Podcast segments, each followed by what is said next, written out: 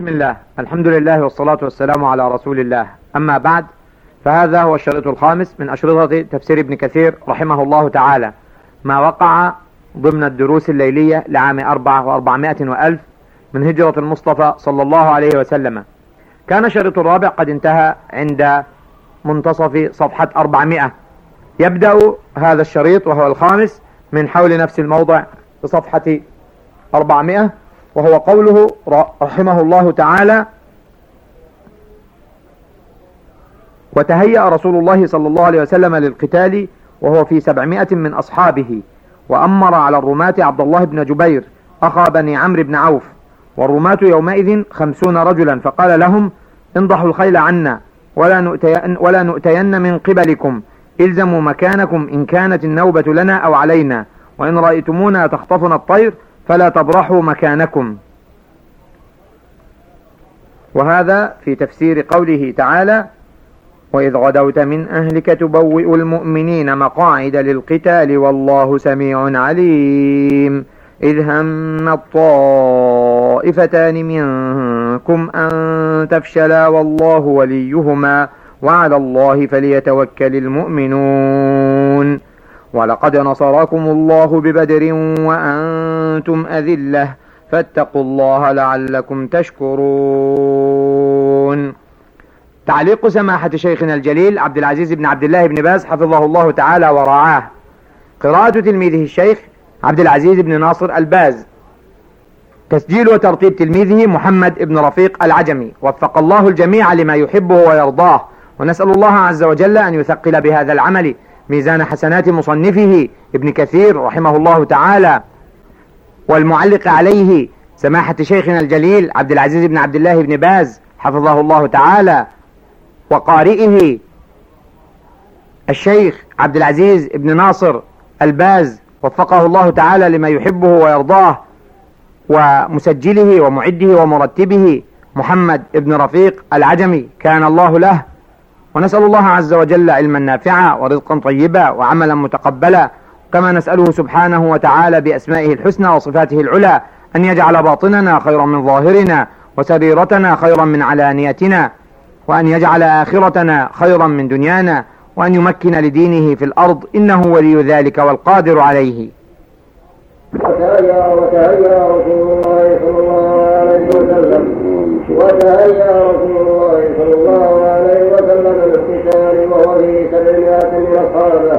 وأمر وأمر على الرماة وأمر على الرماة عبد الله بن جبير أخا بني عمرو بن عوف والرماة يومئذ خمسون رجلا فقال لهم انضحوا قال لهم انضحوا الخيل عنا ولا ولا تؤتي ولا نؤتين من قبلكم الزموا مكانكم إن كانت النوبة لنا وعلينا. وإن رأيتمونا تخطفنا الطير ولا ترجعوا مكانكم. ولا ترجعوا. ولا تبرحوا مكانكم. وظاهر ظاهر رسول الله صلى الله عليه وسلم بين ذراعيه وأعطى اللواء يصعد بن عمير أخا بني عبد الله وأجاز رسول الله صلى الله عليه وسلم بعض الغلمان يومئذ وأخر آخرين حتى أمضاه يوم الخندق بعد هذا اليوم بقريب من سنتين. وتهيأت قريش وهم ثلاثة آلاف ومعهم مئة فرس فقد قد قد جنبوها. قد جنبوها وجعلوا على ميمنة الخير خالد بن الوليد. وعلى الميسرة عكرمة عكرمة بن أبي جهل ودفعوا اللواء إلى بني عبد الله ثم كان بين الفريقين. حاء ثم كان بين الفريقين ما سيأتي تفصيله في موضعه إن شاء الله تعالى. ولهذا قال تعالى وإن خلوت من أهلك تبوئ المؤمنين مقاعد القتال أي تنزلهم منازلهم وتجعل وتجعلهم ميمنة وميسرة وحيث أما حيث أمرتهم والله سميع عليم. وحيث أمرتهم الله سميع عليم أي سميع لما يقولون عليم بضمائركم وقد أرد عليم بما تقول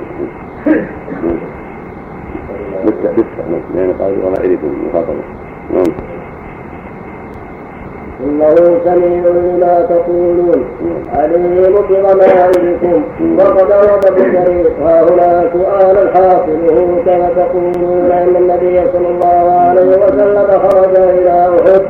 خرج إلى أحد يوم الجمعة بعد الصلاة وقد قال الله تعالى وإن غدوت من أهلك تبوي المؤمنين مقاعد القتال الآية ثم كان جوابه عنه أن أن غال غدوه ليبوئهم مقاعد مقاعد إنما كان يوم السبت أول أول النهار. وقد كان إذ هم الطائفتان منكم أن ترسلا الآية. قال البخاري حدثنا علي بن عبد الله حدثنا سفيان.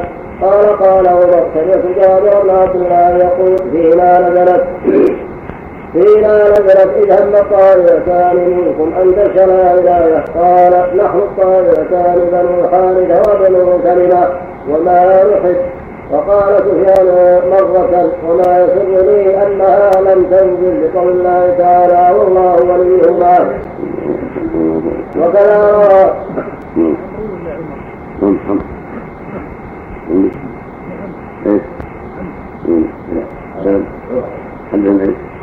قال عمر سمعت جابر بن عبد الله أول أول حدثنا قال البخاري حدثنا وقد أورد ابن جرير ها هنا. قال الحافظ ماذا؟ قال البخاري. وقد قال الله تعالى وإذ غدوت من أهلك تبوئ المؤمنين مقاعد القتال الآية. ثم كان جوابه عنه أن غافلوه ليبوئهم مقاعد إنما كان يوم السبت أول النهار نعم وقوله تعالى إذا الطائفتان منكم أن تسألا الآية قال البخاري حدثنا علي بن عبد الله حدثنا سفيان قال قال عمر عم عم من دينار يعني عمرو بن دينار قال قال سمعت جابر بن عبد الله يقول فيما نزلت إذا الطائفتان منكم تسألا الآية قال له الطائفتان بنو حارثة وبنو سلمة وما نحب فقال سفيان مرة وما يسرني أنها لم تنزل بقوله تعالى والله وليهما. وكذا رواه مسلم من حديث سفيان بن عيينة. به وكذا قال غير واحد من السلف إنهم بنو حارثة وبنو سلمة. وقد قال وقد نصركم الله ببدر ولقد. ولقد نصركم الله ببدر أي يوم بدر وكان يوم جمعة وافق السابع عشر من شهر رمضان من سنة اثنتين من الهجرة. وهو يوم وهو يوم الفرقان الذي أعز الله به الإسلام وأهله ودمغ به الشرك وخرب محله وحزبه. هذا باطل على المسلمين يومئذ فإنهم كانوا ثلاثمائة وثلاثة عشر رجلا فيهم فارسان وسبعون بعيرا والباقون مشاة ليس معهم من العدد جميع ما يحتاجون إليه ليس معهم من العدد جميع ما يحتاجون إليه. وكان العدو يومئذ ما بين التسعمائة إلى الألف في سواد والحديد والبعيد والبيض. والعدة الكاملة والخيول المسورة والسري الزائد فعز فعز الله رسوله وأظهر وحيه وتنزيله وبين وجه النبي صلى الله عليه وسلم وقبيله وأخذ الشيطان ودين ودينه قال تعالى ممتنا على عباده المؤمنين وحزبه المتقين. ولقد نصركم الله ببدر وأنتم أذلة. أي قليل عددكم لتعلموا أن النصر إنما هو من عند الله لا بكثرة العدد والعدد.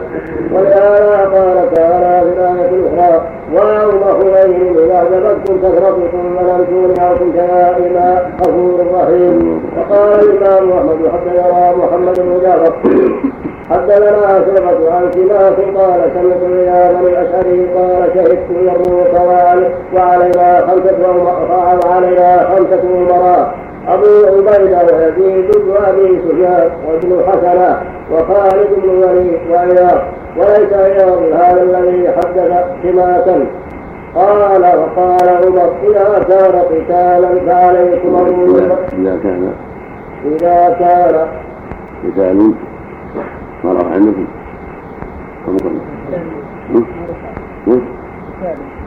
نعم نعم هذا أحسن. لا وقع قتال كان سامحا. إذا كان قتال فعليكم أبو عبيدة قال فكتبنا إليه أنه قد جعلت إلينا الموت جاءت ياتي إلينا. قد جاء إلينا الموت واستعبدناه واستعبدناه. فكتب إلينا أنه قد جاء يعني لا؟ استبدلناه واستمددناه فكتب إلينا أنه قد جاءني كتابكم كتابكم تستمدونني. وإني أدلكم على من هو أعز نصرا وأحسن جندا. الله عز وجل فاستغفروه.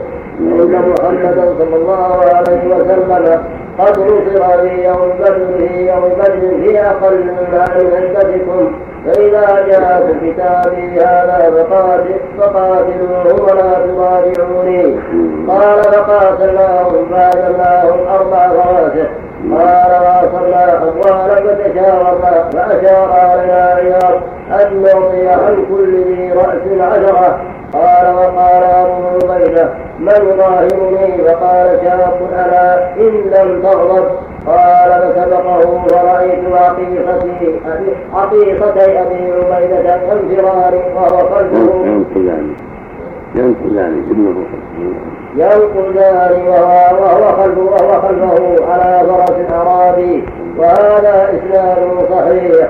وقد أخرجه ابن حبان الله. يعني مسابقة مسابقة على الخير. سابق أبو عبيدة مع مع شاب بعد انتهاء الوقعة.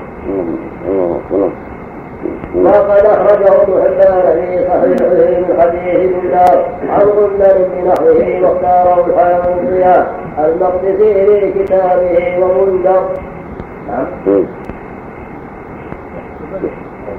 ذلك ذلك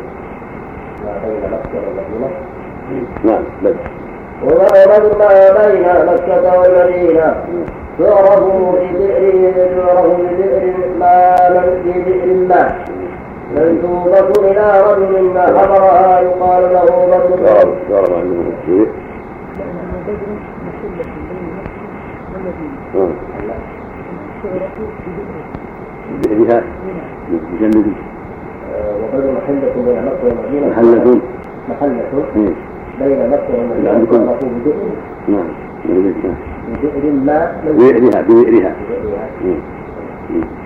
بذكرها منسوبة إلى رجل حضرها يقال له بدر بدر بن النادي قال الشعبي بدر بئر لرجل يسمى بدرا. وقالوا اتقوا الله لعلكم تشكرون. أي تقومون بطاعته نعم. إذ تقول المؤمن اللهم صل على يعني ترجع عن القتال. والشلاء لما وجد العدو كثير والمسلمون قليلون. هموا ان يفشلوا ويتخرجوا إلى المدينة مما فعل عبد الله بن ابي ثم عصمهم الله. وثبت نعم. وقال رب العالمين والصلاه والسلام على اشرف المرسلين نبينا محمد وعلى اله وصحبه اجمعين قال الامام رحمه الله تعالى في تفسير قوله تعالى إن تقولوا للمؤمنين ألن يكفيكم أن يمدكم ربكم بثلاثة آلاف من الملائكة منزلين بلى إن تصبروا وتتقوا ويأتوكم من غير ما يمدكم ربكم بخمسة آلاف من الملائكة مسلمين فما جاء الله إلا أنصاركم ولتطمئن قلوبكم به ولتطمئن به به ولتطمئن ولتطمئن قلوبكم به ولا يغرنكم الا من الله العزيز الحكيم ليقطع طرفا من الذين كفروا أو يكبتهم وينقلبوا خائبين ليس لك من الامر شيء يكون عليهم أو يعذبهم وانهم ظالمون لله ما في السماوات وما في الأرض يغفر من يشاء ويعذب من يشاء والله غفور رحيم واختار المسلمون في هذا في هذا الوعد أشهر وبدر أو مرحب على قولين حفظنا لقوله عشر من نبينا متعلق بقوله ولقد نخاف الله البدر وهذا عن الحسن البصري وعن الشافعي وقبل ذلك وغيرهم واختاره ابن جرير قال بن منصور عن الحسن بقوله إن تكونوا مؤمنين ألم يكفيكم أن ربكم بملائكة آلاف من الملائكة قال هذا يوم بدر رواه ابن حاتم ثم قال حدثنا ابي حدثنا عيسى بن اسماعيل حدثنا محمد حدثنا سداد حدثنا داود بن عامر الشعبي أن المسلمين بلغهم يوم بدر ان ان فرد بن جابر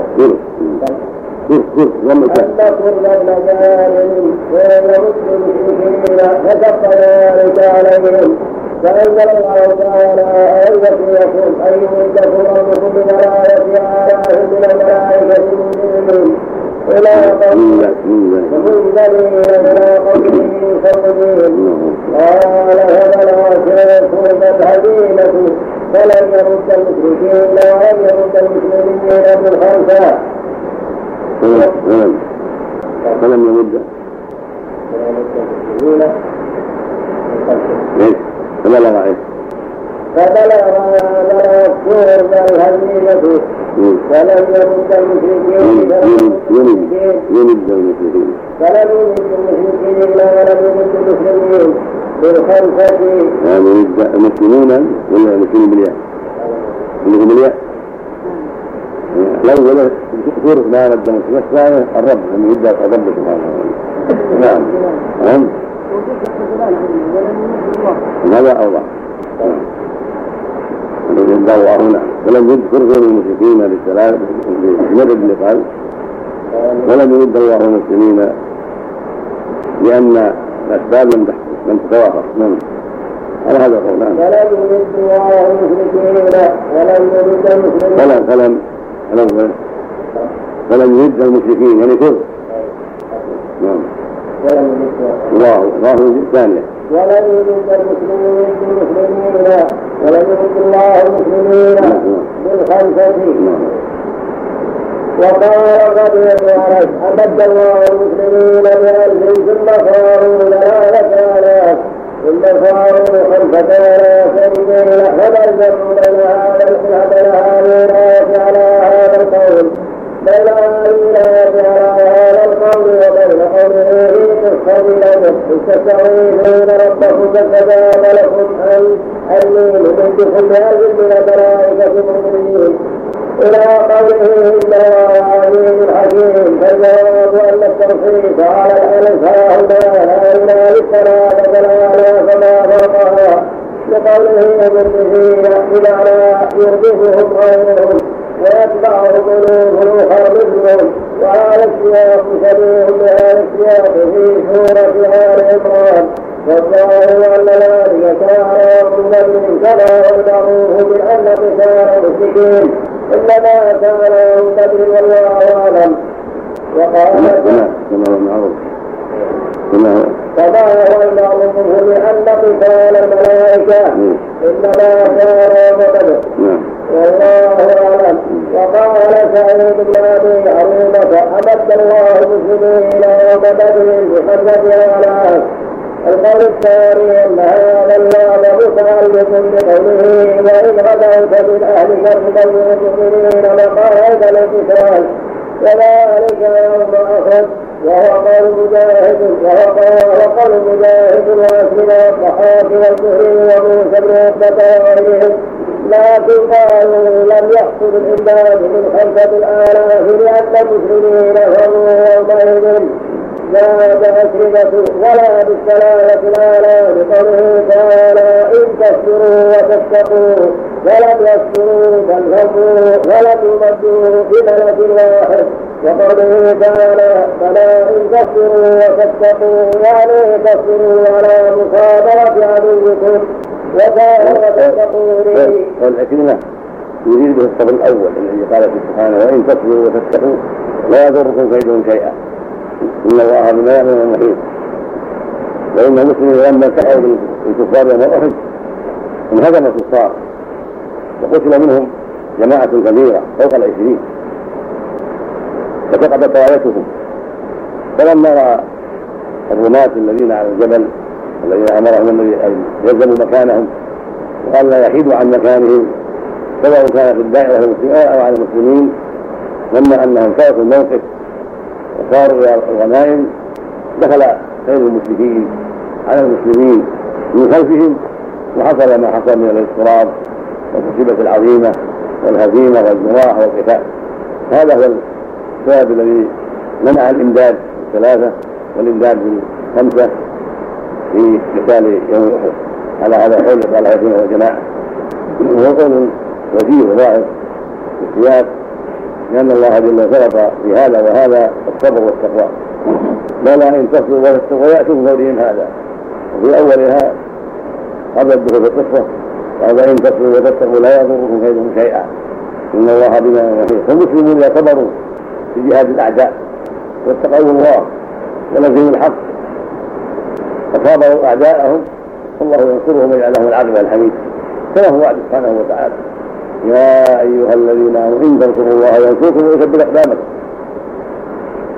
ولا ينصرن الله من ينصره إن الله لقوي عزيز. الذين إن مكناهم ويقاموا الصلاة وأقاموا الصلاة وآتوا الزكاة. يؤمر بالمعروف ونهى عن المنكر ولله عاقبة الأمور والحاصل أن اللفظ معلق بالشروط يفوت بهواتها ويحصل بحصولها. نعم. ولله الحكمة البالغة لله الحكمة البالغة فيما وقع يوم أحد يعتبر المسلمون وغير المسلمين وليعلموا أن النصر بيد الله عز وجل وأن النصر ليس بأيديهم ولو كانوا خير الناس. ومحمد صلى الله عليه وسلم خير الناس. وأصحابه خير الناس بعد الأنبياء. ولما أخلوا بالشرط وما ينبغي وقت القتال جرى ما من الهزيمه وتسليط الأعداء. ويعلم بهذا أن الأنبياء لا يدفعون عن أنفسهم ولا سؤالها بل هم عبيد مكرمون بشر. إذا أراد الله من شيء مثل. ولهذا جرى على النبي صلى الله عليه وسلم يوم من الجراحات.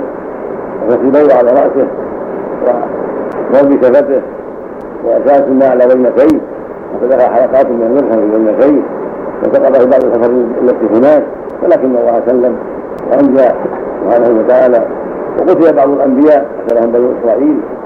كل هذا بأسباب ما يقع من التفريط وعدم الالتزام بالواجب من أولياء الله وانصاره ثم يعلم الناس أن النصر بيده وأنه سبحانه ينصر من يشاء وأن القوة والكثرة والعدة كل هذه أسباب. وليست هي الموجبة للنصر. وما النصر إلا من عند الله. ولله أسباب. ولهذا قال وما جعله الله إلا بشرى. رسالكم ويسلم قلوبهم به ومن نصر إلا من عند الله. فالجيش والعدة بشرى. ولكن النصر ليس بموجبها بل هي أسباب. فكم من كثرة غلبت وكم من قلة غلبت من قلة غلبت. كم من فئة قليلة وعلى فئة كثيرة. الله والله مع الصابرين. وهذا يجب لأهل الإسلام الانكسار بين يدي الله والذل بين يدي الله والاعتماد عليه والثقه به سبحانه وتعالى وأن يعلموا أن ما في أيديهم كله أسباب وليس موجبا للنصر بل النصر بيد الله سبحانه وتعالى. فيزداد ايمانا ويزداد ثقة ويزداد تواضعا لله ومراعة بين يديه وثقة به. وسأل له النصر والمدد سبحانه وتعالى وعدم عجب. ولما أعجبوا يوم حنين بالكثرة غلبوا وانكسروا ثم تراجعوا. وندموا على ما فرط منهم. وقد تلاحقوا حتى نصرهم الله على عدوهم ثقيل وهذا نعم. وقوله تعالى فلا ان تصبروا وتتقوا يعني ان تصبروا على مصابرة عدوكم وتتقون وتتقون وتطيعوا امره وقوله تعالى كل بفضلهم هذا قال الحسن وقتاده والربيع والسدي اي بوجههم هذا وقال مجاهد واسمه وأبو صالح أي من غضبهم هذا؟ وقال الضحاك من غضبهم وجه وقال العوفي عن ابن عباس من سفرهم هذا وقال سفرهم؟ نعم. من وقال العوفي عن ابن عباس من سفرهم هذا ويقال من غضبهم هذا وقوله تعالى يمددكم ربكم بخمسة آلاف من الملائكة مسلمين أي المعلمين بالسيناء وقال أبو معلمين. أي معلمين بالسيناء المعلم معلم يجعل استجعان والرؤساء والكبار يكون علامات يعرفون بها.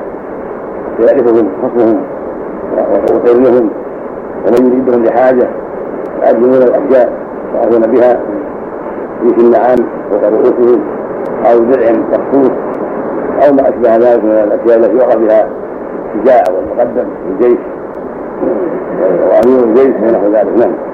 وقال ابو اسحاق السبيعي حارثه بن مغرب عن علي بن ابي طالب رضي الله عنه قال كانت فينا الملائكه يوم بدر الصوف الابيض وكان سماهم أيضا حين في خيولهم رواه ابي حاتم ثم قال حدثنا ابو هريره حدثنا هبه بن خالد حدثنا حماد بن سلمه عن محمد بن عبد علقمه عن محمد بن ابي بن عقبة عن ابي سلمة عن ابي هريرة رضي الله عنه هذه الآية مسلمين قال بالعهد الأحمر وقال مجاهد مسلمين أي محدقة أعرابها معلمة الله فيها الأبيض في أبناء الخير وقال له في ابن عباس رضي الله عنه قال أتت الملائكة محمد صلى الله عليه وسلم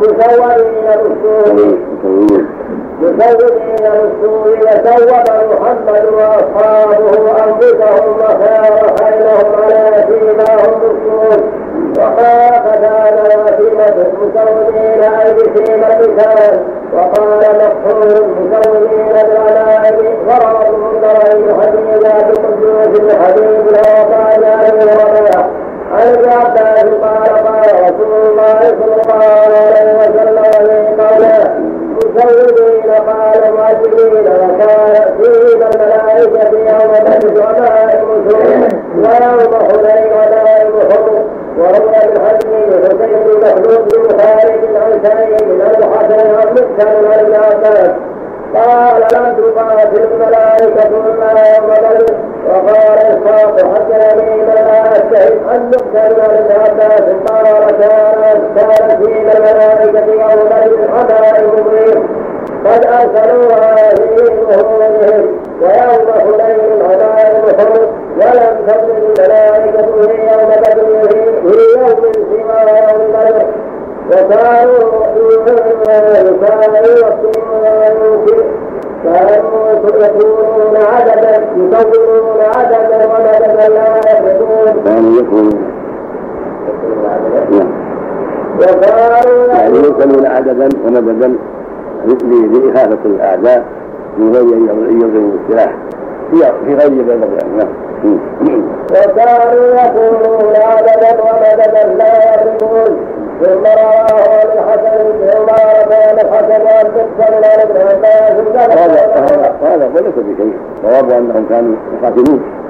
قد قتلوا كثيرا من الغدر وجاء في يوم ما يدل على أنهم قاتلوا. أيضا نعم وقال وقال ابن أبي حاتم حدثنا الاحمسي حدثنا وكيع حدثنا هشام بن عروة بن عباس ان الزبير رضي الله تعالى عليه يوم بدر ما امامه فهو معتبرا بها فنزلت الملائكة عليهم ابن منذر من طريق هشام عروة عن أبيه عن عبد الله بن زبير ذكره وقوله تعالى وما جعله الله إلا بشرى لكم وما جعله الله إلا بشرى لكم ولتطمئن قلوبكم أي وما أنزل الله الملائكة وأعلمكم من ذلهم إلا بشارة لكم وتطمئنا لقلوبكم وتطمئنا كلا إنما النصر بإذن الذين كانوا لو كان بدونكم ولما الاحتياج إلى قتالكم لهم كما قال تعالى بعد أمره المؤمنين القتال ذلك ولو يشاء الله من كفر منهم ولكن يبلو بعضكم ببعض والذين قتلوا في سبيل الله فلن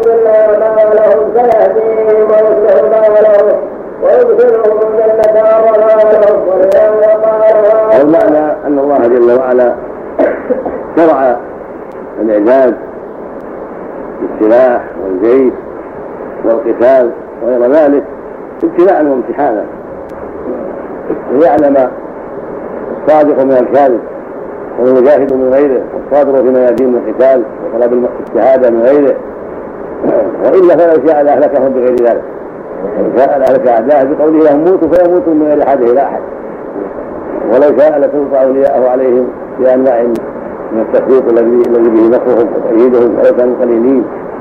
ولكن من يبتلي هؤلاء بهؤلاء وهؤلاء بهؤلاء ليظهر فضله على أوليائه ونصره لهم واحسانه إليهم ورفع منازلهم وليظهر غضبه على أعدائه بسبب أعمالهم الخبيثه وعدائهم باوليائه وجدالهم في غير غير الحق إلى غير ذلك.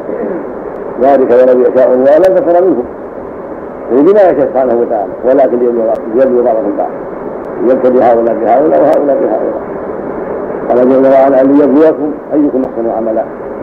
نعم. وما النصر الا من الله العليم الحكيم. اهون واهون العزة التي لا تراد والحكمة في قدره والإحسان الأحكام ثم قال تعالى طرفا من الذين كفروا أي أمركم بالجهاد بما له من ذلك من الحكمة في كل تقدير ولهذا ذكر جميع الأقسام الممكنة في الكفار المجاهدين. مجاهدين. في الكفار؟ مجاهدين نعم.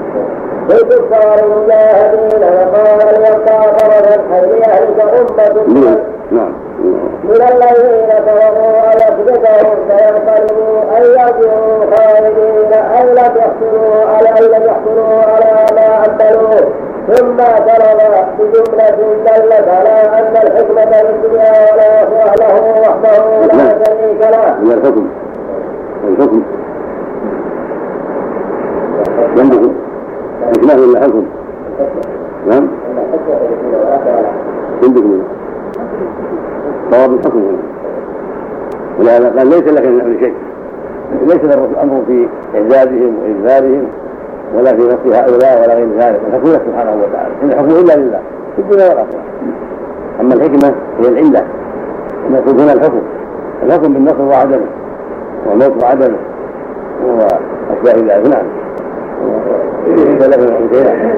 ثم كان بجملة دلت على أن الحكم في الدنيا والآخرة له وحده لا شريك له قال تعالى ليس لك من الأمر شيء أي بل الأمر كله إلي فلا تعالى إنما عليك البلاغ وعلينا الحساب وقال ليس ليس عليك هداهم ولكن الله يهدي من يشاء وقال إنك لا تهدي من أحببت ولكن الله يهدي من يشاء وقال محمد بن اسحاق قوله ليس لك من الامر شيء اي ليس لك من الحكم شيء من عبادي الا ما امرتك به الا ما امرتك به فيهم ثم ذكر بقيه الاقدام وقال أو يتوب عليهم اي مما هم فيه من الكفر ويهديهم بعد الضلاله أو يعذبهم اي في الدنيا والاخره على كفرهم وذنوبهم ولهذا قال تعالى انهم ظالمون اي يستحقون ذلك وقال البخاري حدثنا حبان بن موسى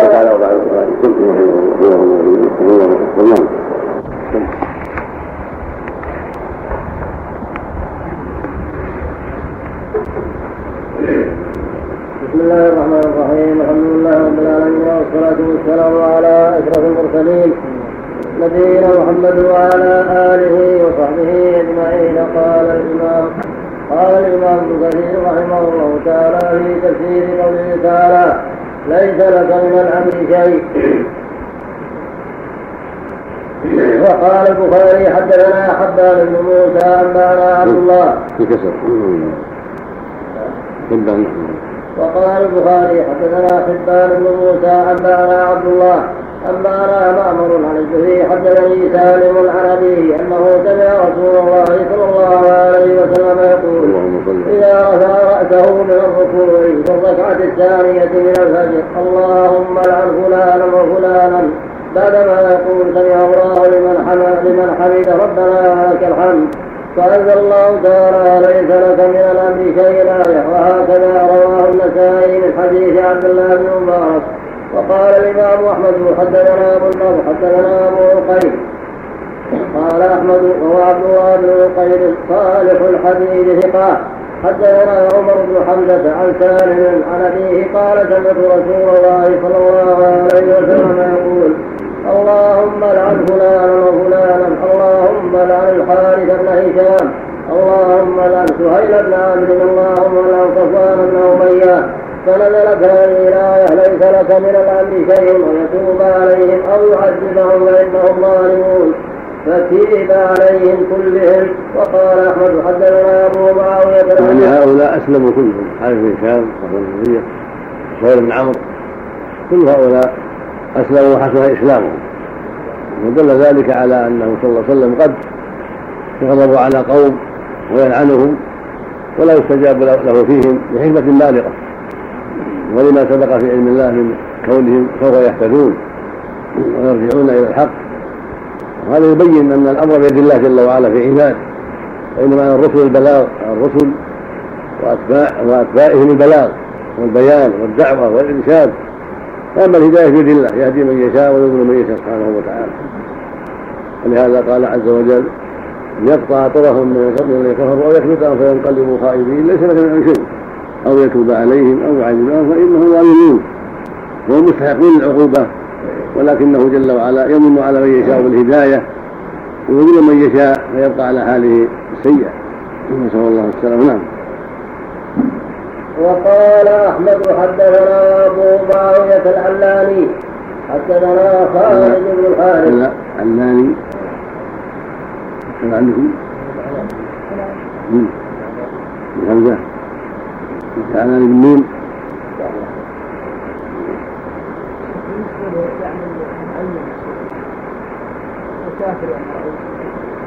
هذا يدل, على جواز لعن المعين من كفرة. إذا كان باية للشر والفساد جاز لعنه كما لعن النبي هؤلاء لعن الله فرعون لعن الله إبليس. أما الفاسق المسلم هذا في الخلاف والارجح عند كثير من العلم عدم جواز لعن الفاسق المعين. ولكن يلعن الفسق على العموم لعن الله السارق لعن الله الزاني لعن الله العصاة.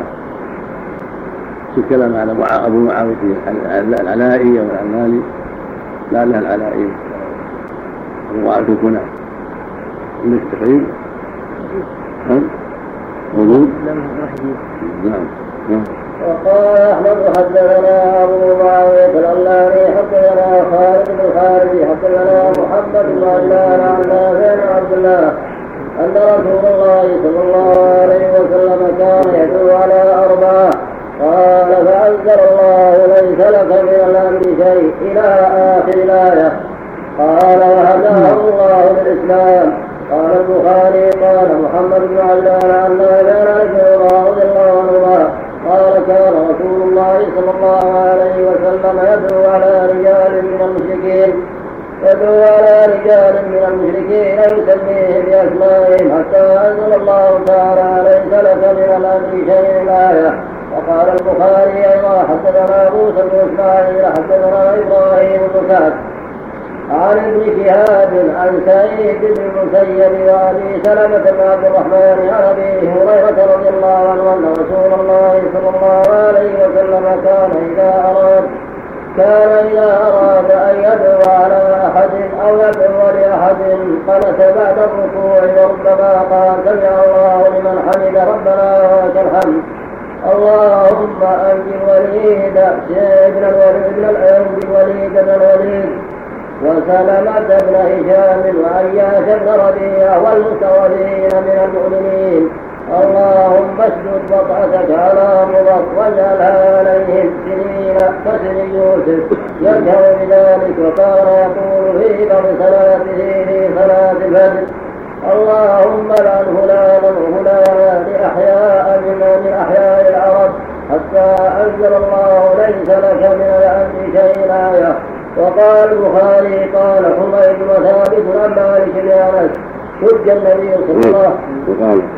وقال البخاري قال حميد وثابت عن مالك بن أنس. أنس غلط عن أنس بن مالك.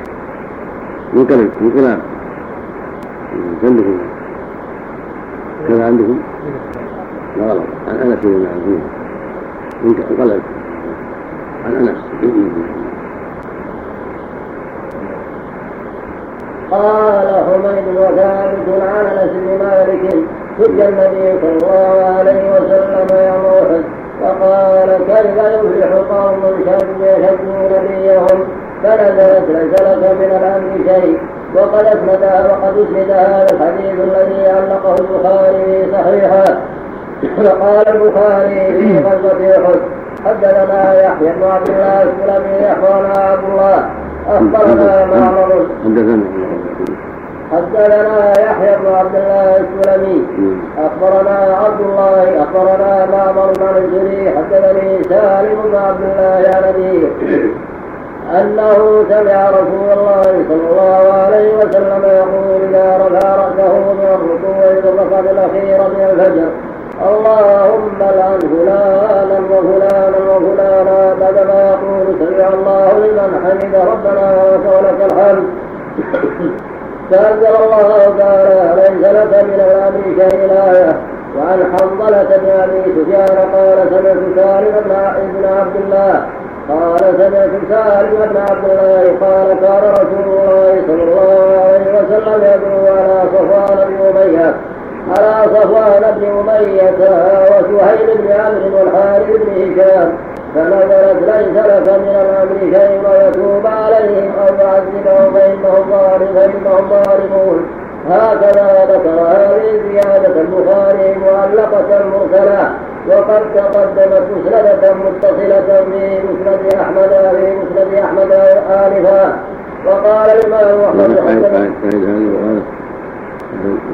وعن حنظلة بن أبي سفيان قال سمعت سالم بن عبد الله قال كان رسول الله صلى الله عليه وسلم يدعو على صفوان بن أمية وسهيل بن عمرو والحارث بن هشام. فنزلت ليس لك من الأمر شيء ويتوب عليهم يعذبهم فانهم ظالمون. هكذا. عندكم؟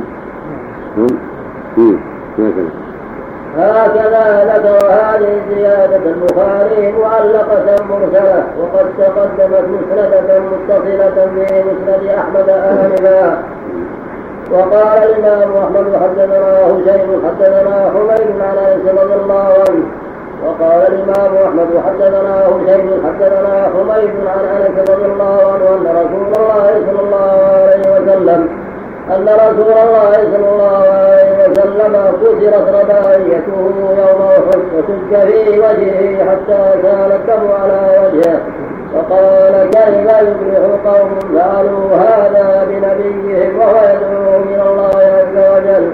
فأنزل الله ليس لك من الأمر شيء ويتوب عليهم أو يعذبهم فإنهم ظالمون. انفرد به مسلم فرواه عن القرني عن حماد بن سلمة عن ثابت عن أنس فذكراه وقال ابن جرير حدثنا ابن وفي هذه القصة قصة أحد. وما أصاب النبي صلى الله عليه وسلم فيها من الجراحات ما أصاب أصحابه من القتل والجراحات دلالة على أن الله جل وعلا هو المصرف الكون. وانه هو الذي يعز من يشاء ويذل من يشاء. بيده كل شيء. وأن الأنبياء وإن كان وإن كانوا أفضل الناس. وهكذا خاتمه نبينا محمد صلى الله عليه وسلم. وإن كان أفضل الناس لا يدفعون عن أنفسهم شيئا. بشر يصيبهم ما يصيب الناس. من القتل والجراحات والهزائم. ليعلم الناس أن الأمر بيد الله. وأنه الذي ينصر من يشاء ويذل من يشاء ويهدي من يشاء ويذل من يشاء. وأن الأولياء والأنبياء لا يدفعون عن أنفسهم. وليس لهم شيء من العبادة بل حق الله جل وعلا. وأنهم لا يعلمون الغيب. كل شيء بيد الله سبحانه وتعالى. حتى ينقطع تعلق العباد بهم. وحتى يكمل التوحيد والإخلاص لله وحده. والإيمان بأنه مصدق الأمور ومدبرها. وأن العزة والذل بيده. والنصر بيده لا بيد غيره سبحانه وتعالى. حتى توجه القلوب إلى الله وتؤمن بأنه على كل شيء قدير وبكل شيء عليم وحتى لا تعبد سواه سبحانه وتعالى. نعم. نعم. نعم. ما ذكر التقليد معاوية. نعم. العلاني والعلاني لا ابدا ما عبد الله بن عقيل ابو عقيل؟ ضرب الفتح عبد الله عبد الله بن عقيل ابو عقيل. نعم. وقال ابن جرير حدثنا ابن حميد حدثنا يحيى بن واضح حدثنا الحسين بن واقف عن بطل عن قتادة قال أصيب النبي صلى الله عليه وسلم يوم وفي هذه القصة قصة أحد وما أصاب النبي صلى الله عليه وسلم فيها من الجراحات ما أصاب أصحابه من القتل والجراحات دلالة على أن الله جل وعلا هو مصرف الكون وأنه هو الذي يعز من يشاء ويذل من يشاء بيده كل شيء وأن الأنبياء وإن كان وإن كانوا أفضل الناس وهكذا خاتمهم نبينا محمد صلى الله عليه وسلم وإن كان أفضل الناس لا يدفعون عن أنفسهم شيئا بشر يصيبهم ما يصيب الناس.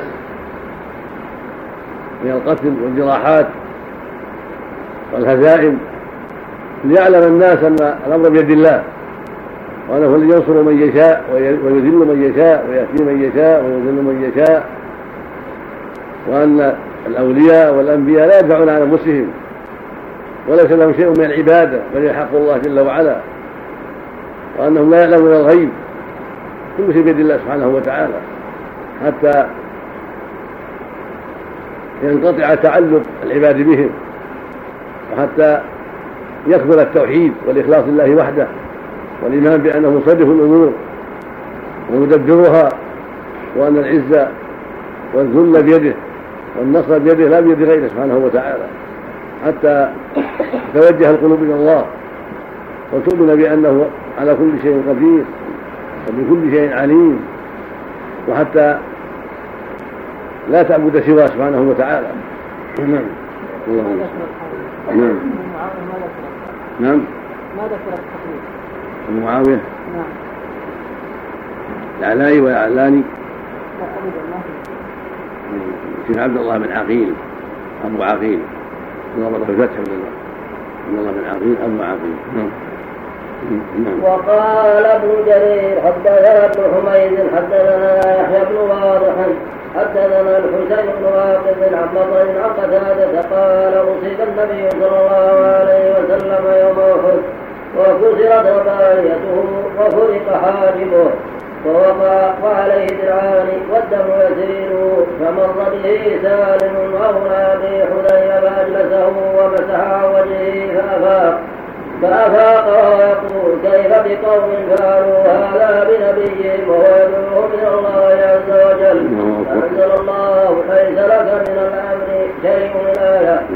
وكذا رواه عبد الرزاق معمر عن قتادة بنحوه ولم يقل فأفاق ثم قال تعالى ولله ما في السماوات وما في الأرض آية حي الجميع ملك له وأهله عبيد بين يديه يغفر لمن يشاء ويعذب من يشاء. أي هو المتصرف ولا معقب لحكمه ولا يسأل عما يفعل وهم يسألون. والله غفور رحيم. يا أيها الذين آمنوا لا تأكلوا الربا أضعافا مضاعفة واتقوا الله لعلكم تفلحون. واتقوا النار التي أعدت الكافرين وأطيعوا الله والرسول لعلكم ترحمون. وسارعوا إلى مغفرة من ربكم وجنة عرضها السماوات والأرض أعدت للمتقين الذين ينفقون بالسراء والضراء والكاظمين الغيظ والعافين عن الناس والله يحب المحسنين والذين إذا فعلوا فاحشة أو ظلموا أنفسهم ذكروا الله لاستغفروا لذنوبهم ومن يغفر الذنوب إلا الله ولم يصروا على ما فعلوا وهم يعلمون أولئك جزاؤهم مغفرة من ربهم وجنات تجري من تحتها الأنهار خالدين فيها ونعم العاملين. يقول تعالى ما هي العبادة المؤمنين عن تعاطي الربا وأكله الله مضاعفة كما كانوا بالجاهلية يقولون إذا حل أجل الدين إما أن تقضي وإما أن ترضي. فإن قضاه وإلا زاده في المدة وزاد الآخر في القدر. وهكذا كل عام فربما تضاعف القليل حتى يصير كثيرا مضاعفا. وأمر تعالى عباده بالتقوى لعلهم يفلحون في الأولى وفي الأخرى. ثم توعدهم بالنار. هذا معنى أضاهم مضاعفة هذا من طريقهم في الجاهلية. يكون الربا أضاهم مضاعفة وله شرط. فإن الله حرم الربا مطلقا كما في سورة البقرة.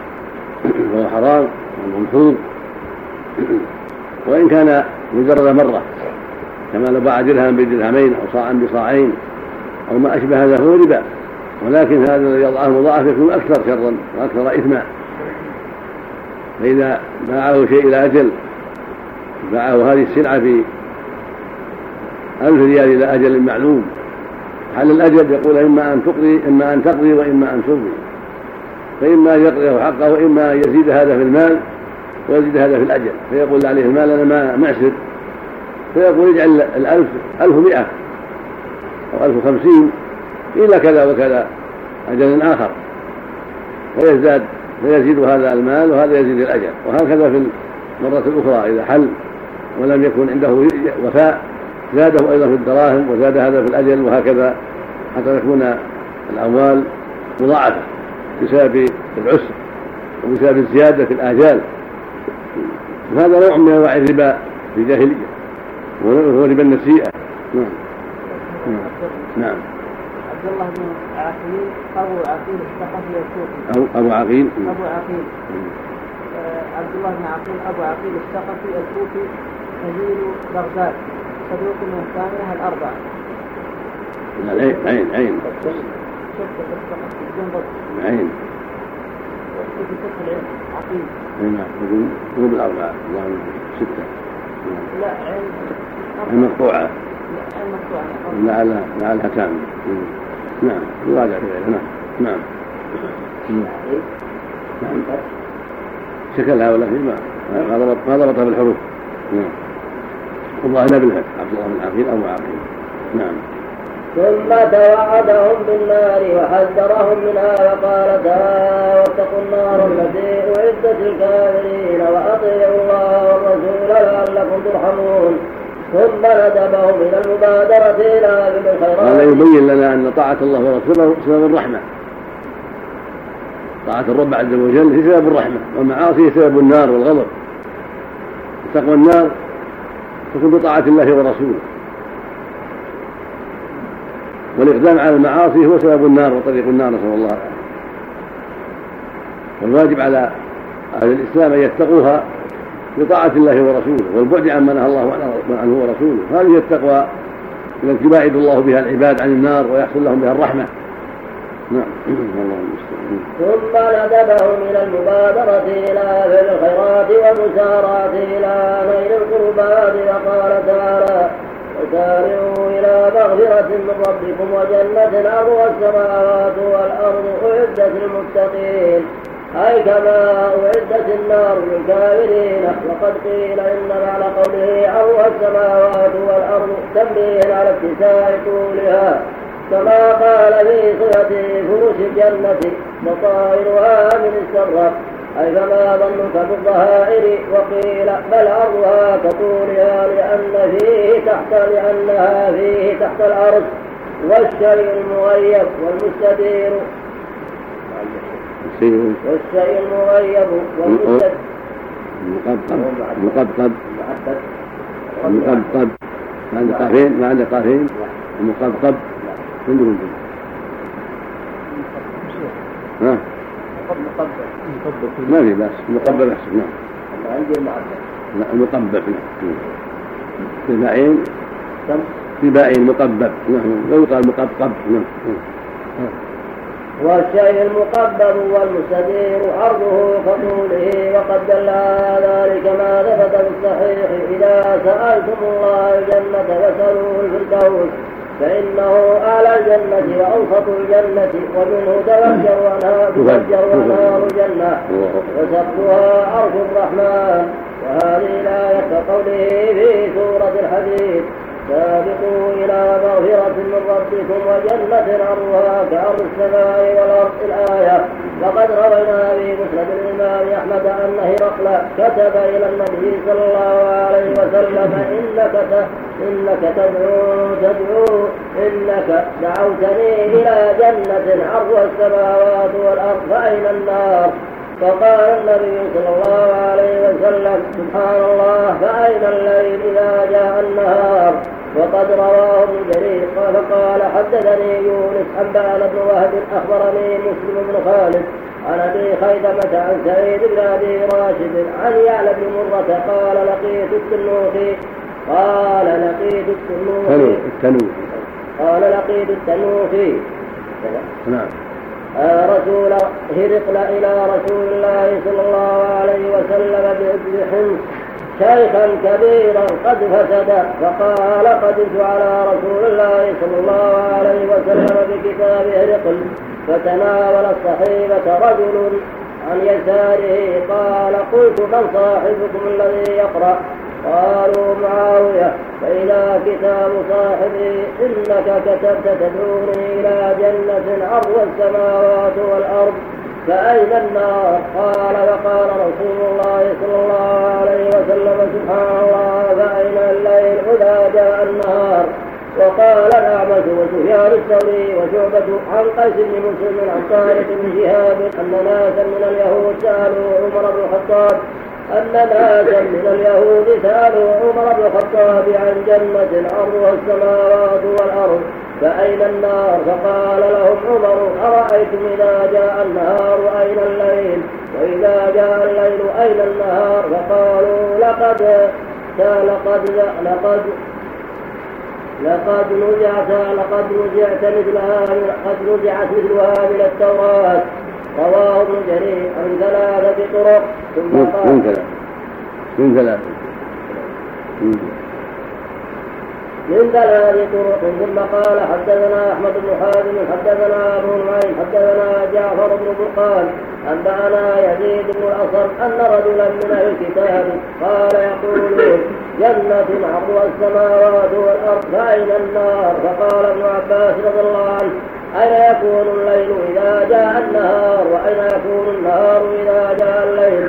وقد روي هذا مرفوعا. فقال البزار حدثنا محمد بن معمر حدثنا مغيرة بن سلمة أبو هشام حدثنا عبد الواحد بن زياد عن عبيد الله بن عبد الله بن الأصم عن عمه يزيد بن الأصم عن أبي هريرة.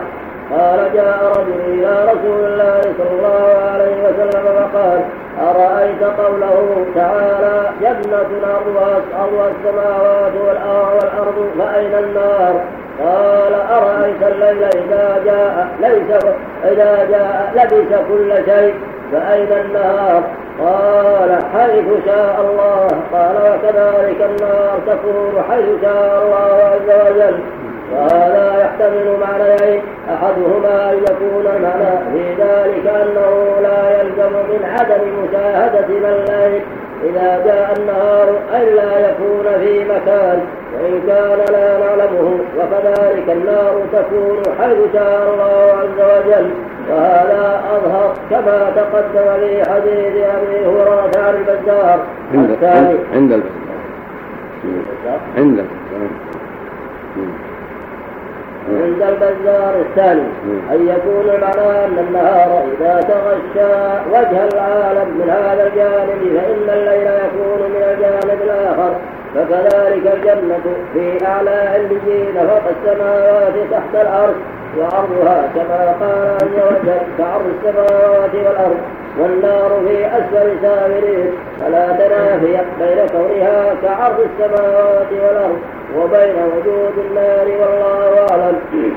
ثم وكل وكل هذا حق. فإن الجنة أرض أرضها أرض السماوات والأرض وهي في أعلى في أعلى شيء وسقفها عرش الرحمن. وبينت الآية الكريمة والحديث الشريف أن الجنة بعضها فوق بعض وأنها مقببة ولهذا قال فإن إذا سألتم في الزوج فإن أعلى جنة فإنه أعلى الجنة هو أوسط الجنة. فإن أعلى الشيء وأوسطه لا يكون إلا بالتقدير. فأوسطه هو أعلى. ثم هكذا يتسع من كل جانب. هكذا أهل الجنة في غرف المنازل يبقى بعضها فوق بعض. ولا يعلم سعة هذه الجنات وهذه الغرف هذه الغرات العظيمة إلا الذي خلقها جل وعلا. حتى جاء في الحديث الصحيح أن الجنة يتراءون الغرف فوقهم كما يتراءون الكوكب الدري الغابر في الأفق الشرقي أو الغربي يتباعد ما بينهم في المنازل من جهة ما بينهم في الدرجات والأعمال الصالحات. والنار أسفل سافلين تحت ذلك.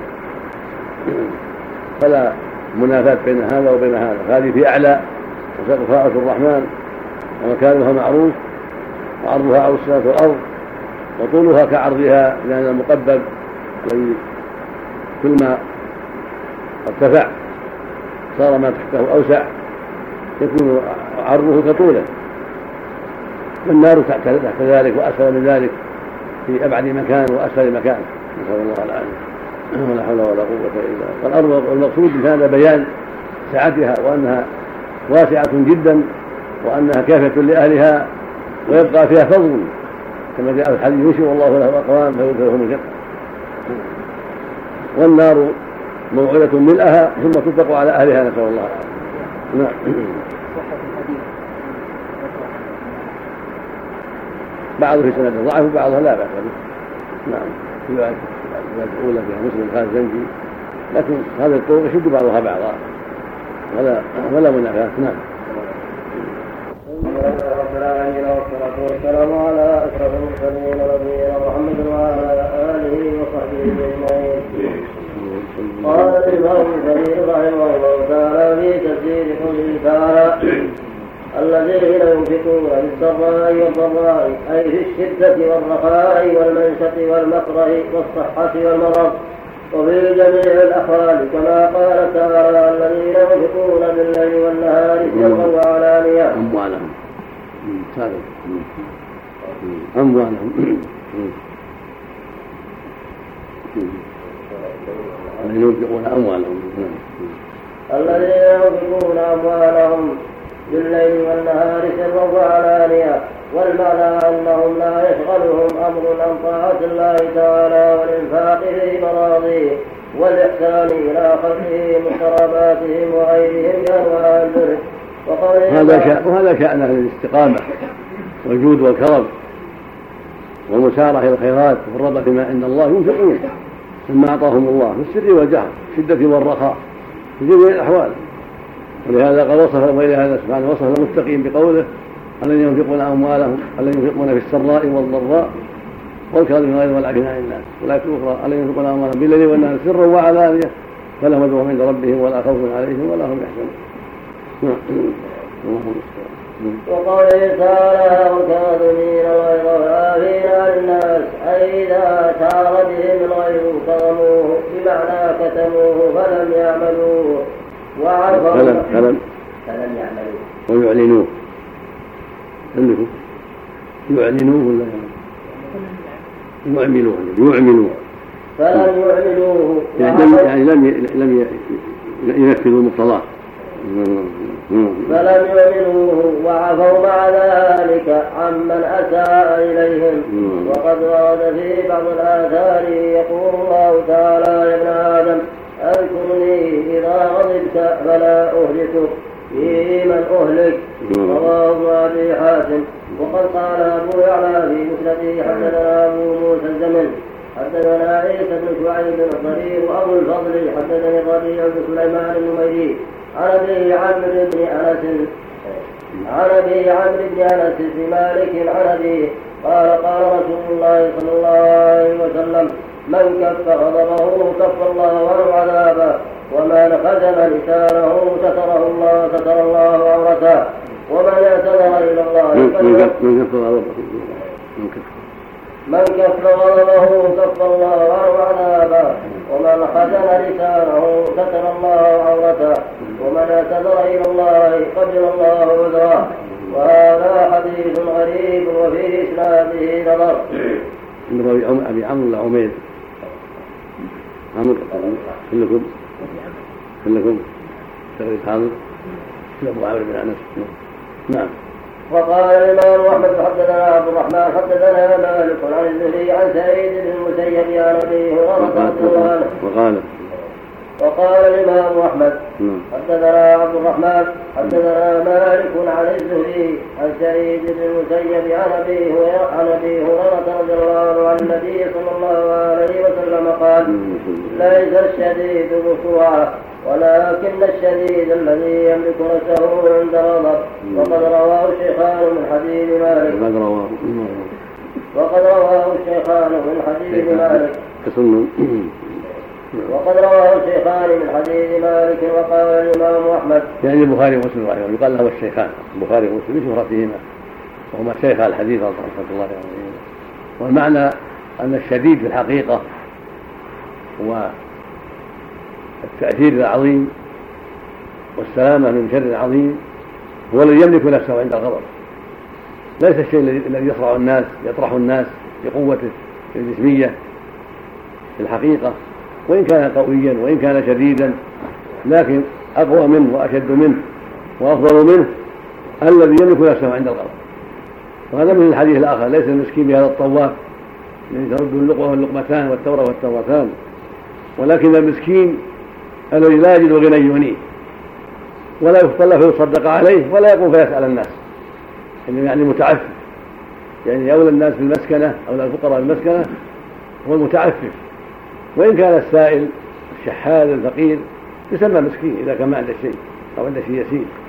لكن أولى من بهذا الاسم وأحق منه في الصدقة المتعفف الذي ليس عنده شيء ويستحي أن يقوم فيسأل الناس ولا يفتن لها الناس حتى يعطوه. هذا جدير بأن يعطى إذا عرفه جاره وقريبه ونحو ذلك لحيائه وعدم تعرضه للسؤال. هكذا صرعة صرعة فعلة مثل الهمزة الذي يصرع الناس الذي يطرح الناس بقوته إذا صرعهم طرحهم صرعهم.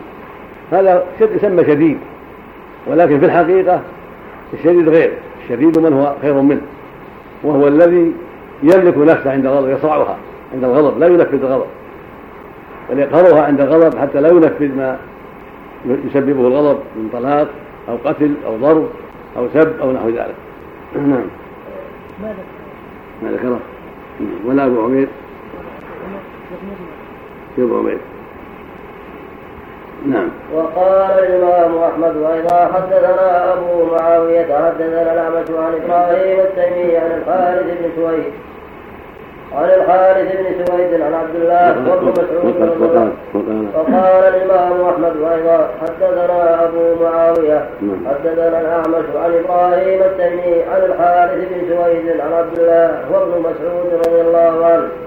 قال قال رسول الله صلى الله عليه وسلم أيكم مال والده أحب إليه من ماله قالوا يا رسول الله ما منا من أحد إلا ماله أحب إليه من مال والده.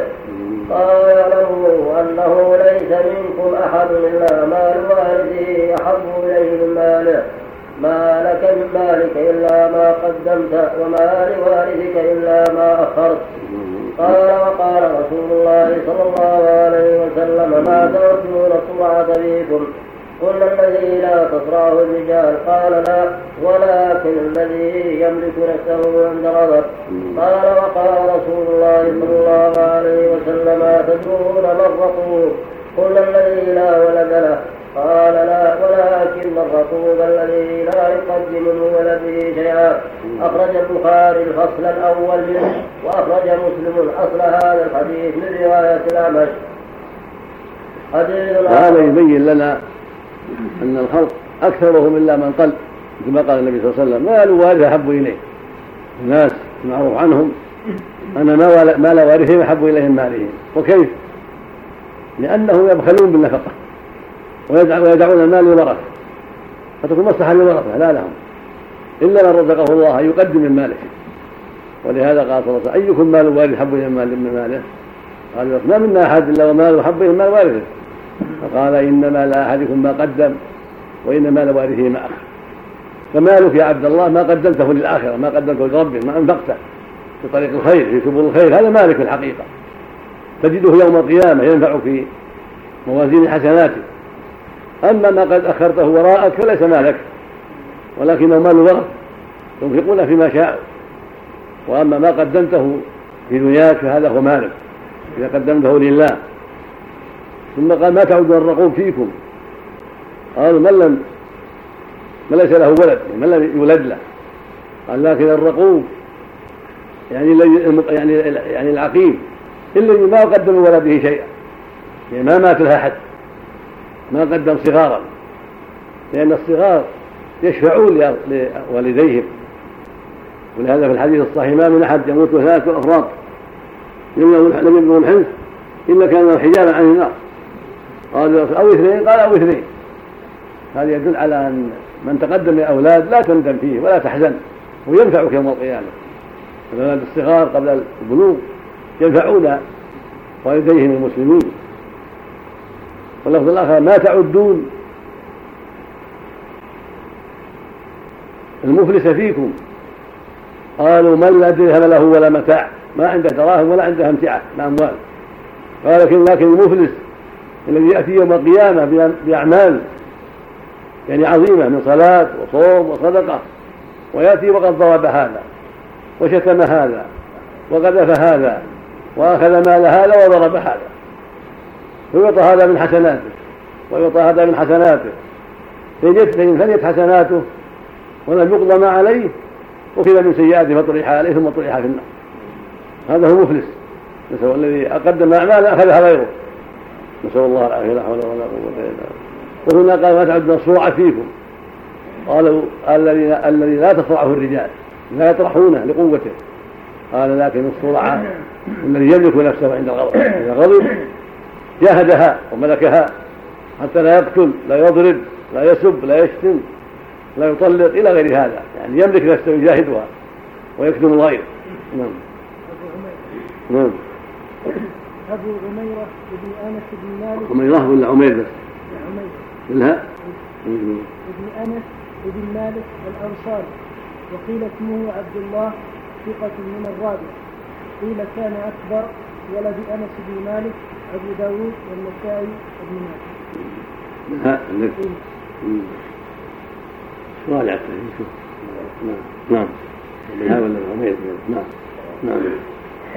حديث آخر قال الإمام أحمد حدثنا محمد بن جعفر حدثنا شعبة سمعت عروة بن عبد الله الجعفي يحدث عن أبي حصبة عن أبي حصبة وقال قال الإمام أحمد نعم. حدثنا محمد بن جعفر حدثنا شعبة سمعت عروة بن عبد الله الجحي يحدث عن أبي حصبة أو ابن أبي حصبة عن رجل شهد النبي صلى الله عليه وسلم. عن رجل شهد النبي صلى الله عليه وسلم يخطب. فقال أتدرون ما الرقوب كل الذي لا ولد؟ قال الرقوب كل الرقوب الذي له ولد فمات ولم يقدم منه شيئا. قال أتدرون من من الصلوك قال الذي ليس له مال فقال من الصلوك نعم. قالوا الذي ليس له مال فقال النبي صلى الله عليه وسلم الصعلوك كل الصعلوك الذي له مال فمات ولم يقدم منه شيئا. نعم. قال ثم قال النبي صلى الله عليه وسلم ما الصرعة قال الصريع الذي لا تصرعه الرجال. فقال صلى الله عليه وسلم الصرعة كل الصرعة الذي يغضب ويشتد غضبه. ويحمر وجهه ويقشعر شعره ويسرع غضبا حديث آخر. قال الإمام أحمد حدثنا ابن نمير حدثنا هشام وابن عروة عن أبيه عن الأحنف بن قيس عن عبد له يقال له حارثة حارثة بن قدامة السعدي أنه سأل رسول الله صلى الله عليه وسلم فقال يا رسول الله قل لي قولا لا يقول قولا ينفعني وأقلل علي لعلي أعيش فقال رسول الله صلى الله عليه وسلم لا تغضب فأعاد عليه حتى أعاد عليه مرارا. كل ذلك يقول لا تغضب وهكذا رواه عن أبي معاوية عن هشام به ورواه أيضا عن يحيى بن سعيد القطان هشام به. أن رجلا قال يا رسول الله قل لي قولا وأخلل علي لعلي أعقله. فقال لا تغلط الحديث انفرد به أحمد. حديث آخر. قال وروى مسلم معناه. سأل النبي قال أوصني قال لا تغضب قال لا تغضب. وما ذلك لأن إلا لأن الغضب خطره عظيم. والرجل المغضاب كثيرا ما يقع في مشاكل وأشياء تضره. فلهذا حذر النبي من الغضب وأوصى بترك الغضب عليه الصلاة والسلام. والمعنى ترك أسبابه يعني ترك الخصومات والملاحات التي تكسب الغضب. فإذا رأى شيئا قد يسبب الغضب تركه وقام حتى يتباعد عن أسباب الغضب. فإذا بلي به فليقهره ويجتهد حتى يغلبه ويقوم ويتخلى عن الأسباب التي قد تزيده غضبا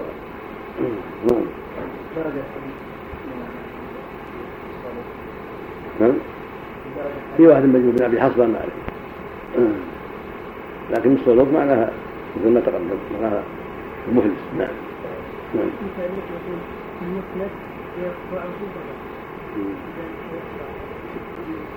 في عروة بن عبد الله بن عوف بن أبي حصبه بن أبي حصبه في نعم. نعم. عروة بن عبد الله بن عوف نعم. الصعود في اللغة قليل المال. كما قال في قصة معاوية لما خطب فاطمه بن قيس قالوا اما معاذ فصعود كل مال له.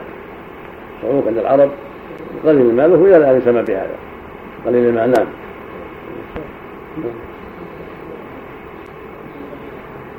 طيب. طيب النون ولا ذكر بحصبه هو ابن حصبه عن واللي فيه صعود نعم نعم. نعم. حديث آخر نعم. كيف حصبه ابن حسين ابن حسين كذا الحسين في الطبعة عليه. في الطبعة عليه. حسين كذا حسين ولا حسين بالباء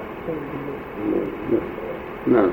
حديث آخر قال أحمد حدثنا عبد الرزاق أنبانا معمر عن الزهري عن حميد بن عبد الرحمن عن رجل من أصحاب النبي صلى الله عليه وسلم قال قال رجل يا رسول الله أوصني. قال لا تغضب. قال الرجل ففكرت حين قال النبي صلى الله عليه وسلم ما قال فإذا الغضب يجمع الشر كله. انفرد به أحمد. حديث آخر قال الإمام أحمد. حدثنا أبو معاوية حدثنا داوود بن أبي هند عن أبي حرب بن عن أبي حرب بن أبي الأسود عن أبي الأسود عن أبي ذر رضي الله عنه. قال كان يسقي على حوض الله فجاء قوم فقالوا أيكم يورد على أبي ذر ويحسب شعرات من شعرات من رأسه.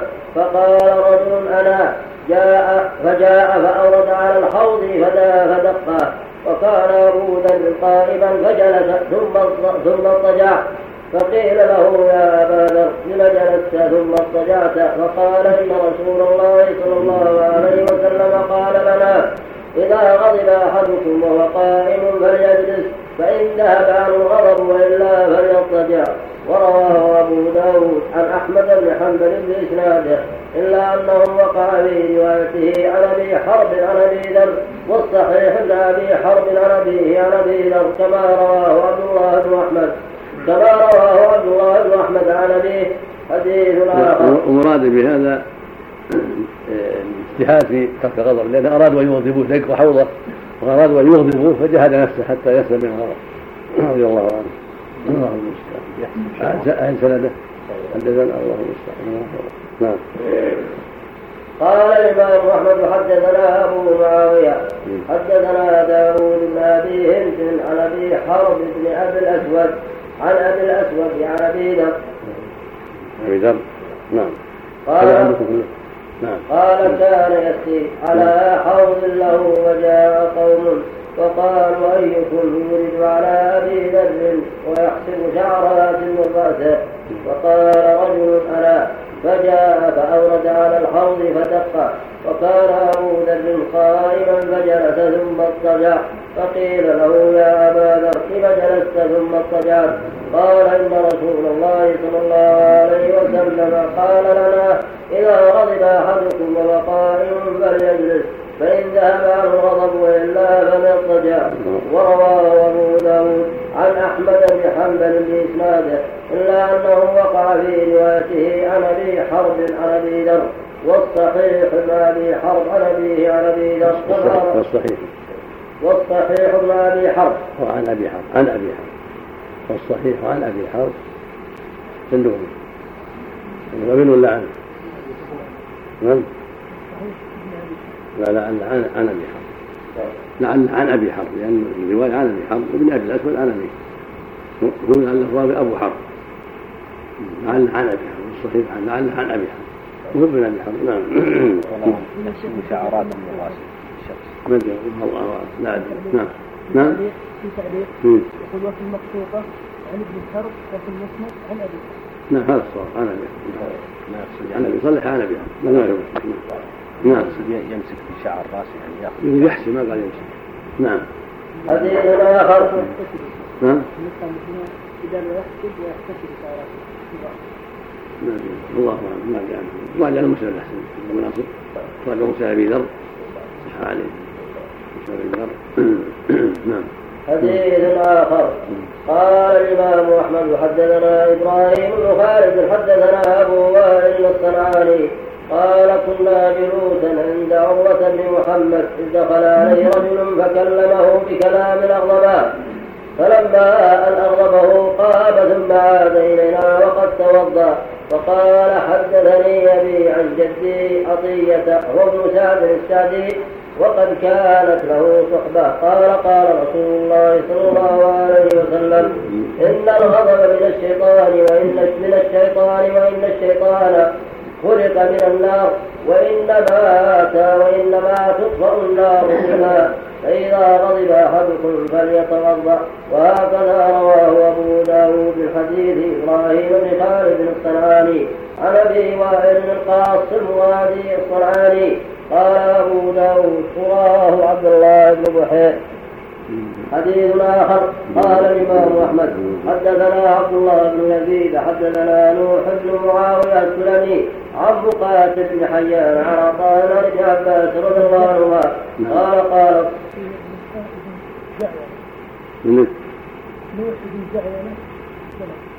اللي عندك نوح بن معاوية. وانت عندك. حط عليه إشارة في النسخة يراجع قال أحمد؟ قال الإمام أحمد نعم. حط عليه إشارة. عن مقاتل بن حيان. وله يراجع نعم. عن ابن عباس رضي الله عنهما قال قال رسول الله صلى الله عليه وسلم من أنظر معسرا أو أوضع عنه أو. أو أو وضع عنه وقاه الله من فيح جهنم ألا إن عمل الجنة حزن بربوتها. الله نعم ألا إن عمل الجنة حزن بربوة ثلاثة بل أنظر معسرا من أنظر معسرا وضع وضع أول أول أول من أنظر معسرا أو وضع عنه وقاه الله من فيح جهنم. ألا إن عمل الجنة حزن بربوة ثلاثة ألا إن عمل النار سهل بشهوة والسعيد من وقي الفتن. وما من جرعة أحب إلى الله من جرعة غيظ يكظمها عبد عبد ما أكظم عبد, عبد ما كظمها عبد الله إلا منع الله جوفه عبد عبد. يخدمها عبد كما كان ما كان يكظمها عبد. ما كظمها عبد الله إلا ملأ الله عبد لله عبد لله. ما كظمها عبد كلمها عبد لله إلا ملأ الله جوه إيمانا. انفرد به أحمد وإسناده حسن ليس فيه مجروح ومتنه حسن.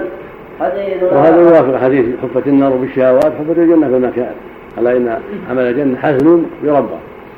يعني شاق في محل مرتفع وأما عمل النار فسهل معه شهوة هذا أسرع ما يكون الإنسان إليه لا حول ولا قوة إلا بالله والمعنى أن النفوس ميالة إلى الباطل والشهوات والمحارم وصعب عليها ما يتعلق بالجنة والنجاة من النار إلا من هداه الله ولهذا في الحديث حفت النار بالشهوات حفت الجنة بالمكاره نسأل الله السلامة نعم حديث آخر نعم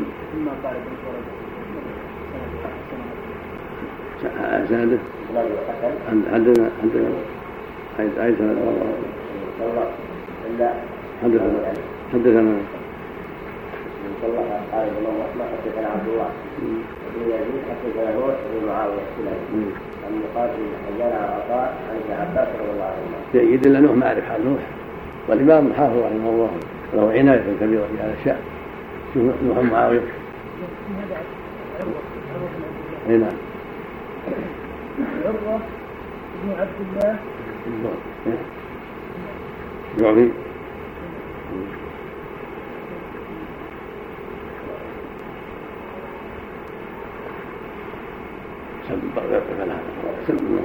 نعم نعم عروة بن عبد الله. بن قشير في القافي والمعجمة مصغرا الجعفي أبو مهمل أبو مهل بفتح بفتح النون والهاء وتخفيف الله. ثقة من الرابعة أبو داوود والترمذي في السماء بن مالك. رحمه الله. من حسب لقيته؟ من حسب نعم. في نوح بن معاوية أو بن جعولة نوح بن معاوية. نعم. نعم. نعم.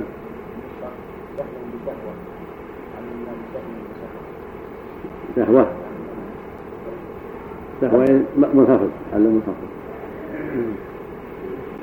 شهوة بالشين سهل بشهوة من رواه أحمد. عن من؟ حدثنا عبد الله. الصحابي عن إيه. عباس راجع بن مسدد راجع بن مسدد حط على شهوة. نسخة بشهوة السين مهمل راجع. أي هي الأرض اللينة التربة. شبه المعصية في سهولتها على مستفيدها بالأرض السهلة التي لا مرونة فيها ولا مشقة قليل. أنا شهوة وشهوة كذلك. لها كلها لها نسأل الله العافية. نعم. نعم. عفى عنه نعم. قوله وضع هي عفى عنه أبرأه أما أنظره إلى أبرأه اللفظ الآخر ما أنظر بعشا وضعنا أضله الله في ظله ولا ظل إلا ظله رواه مسلم. هنا وقال الله في عين جهنم الله معنى واحد. كان أقرب تقابل ربه يقبل أقرب أما شهوة توافق حفة النار بالشهوات. نعم. يعني طريق سهل والشهوة حاصلة. نعم. نعم. بسم الله الرحمن الرحيم. الحمد لله رب العالمين والصلاة والسلام على أشرف المرسلين. نبينا محمد وعلى آله وصحبه أجمعين. قال الإمام ابن كثير رحمه الله تعالى حديث آخر قال أبو داود حدثنا عقبة بن مكرم حدثنا عبد الرحمن يعني ابن مهدي عن بشر يعني ابن منصور عن محمد بن عجلان عن سويد بن وهب عن رجل من أبناء أصحاب النبي صلى الله عليه وسلم عن أبيه قال قال رسول الله صلى الله عليه وسلم من كظم غيظا وهو قادر على أن ينفذه ملأ الله جوفه امنا وإيمانا. ومن ومن ترك لبس ثوب جمال وهو قادر عليه قال بشر أحسبه قال تواضعا كساه الله حلة الكرامة. ومن توج لله كسى الله كساه الله تاج الملك. ومن توج لله. نعم. كساه الله تاج الملك. حديث آخر. قال الإمام أحمد حدثنا عبد الله بن يزيد قال حدثنا سعيد حدثني أبو مرحوم عن سهل بن معاذ بن أنس عن أبيه أن رسول الله صلى الله عليه وسلم قال من كظم غيظا فهو قادر على أن ينفذه. دعاه الله على رؤوس الخلائق حتى يخيره حتى يخيره من أي الحور شاء. ورواه أبو داود الترمذي ماجه من حديث سعيد بن أبي أيوب به. وقال تعال سلام حدثنا قال الإمام أحمد. نعم. حدثنا عبد الله بن يزيد قال حدثنا سعيد حدثني أبو مرحوم عن سهل بن معاذ بن أنس عن أبيه أن رسول الله صلى الله عليه وسلم قال من كظم غيظا وهو قادر على أن ينفذه. دعاه الله على رؤوس الخلائق حتى يخيره من اي الحور شاء. ورواه أبو داود الترمذي وابن ماجه من حديث سعيد بن أبي أيوب به.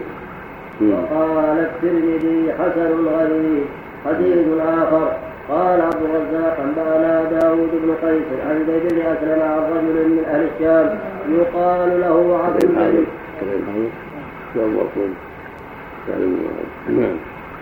قال عبد الرزاق أنبأنا داود بن قيس عن زيد بن أسلم عن رجل من أهل الشام يقال له عبد عبد الجليل. عن عم له عن أبي هريرة رضي الله عنه في قوله تعالى اي أن النبي صلى الله عليه وسلم قال من كظم غيظا وهو يقدر على إنفاذه ملأ الله جوفه أمنا وإيمانا حديث آخر قال ابن المردوي حدثنا أحمد بن محمد بن زياد أنبأنا يحيى بن أبي طالب أنبأنا علي بن عاصم أخبرني يونس بن عبيد عن الحسن عن ابن عمرو رضي الله عنهما قال قال رسول الله صلى الله عليه وسلم ما تجرع عبد من جرعة أفضل أجرا من جرعة غير كرمها ابتغاء وجه الله. رواه ابن جرير.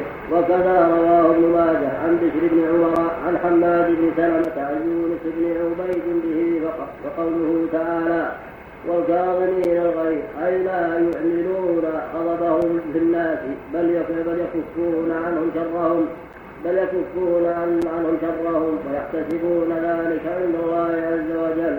ثم قال وهذا يدل على فضل ذلك وأن من أفضل الخصال الحميدة كظم الغيظ كثير من الناس إذا غضب نفذ غضبه وتعدى بالضرب والقتل والسب وغير ذلك. لكن أهل التقوى والإيمان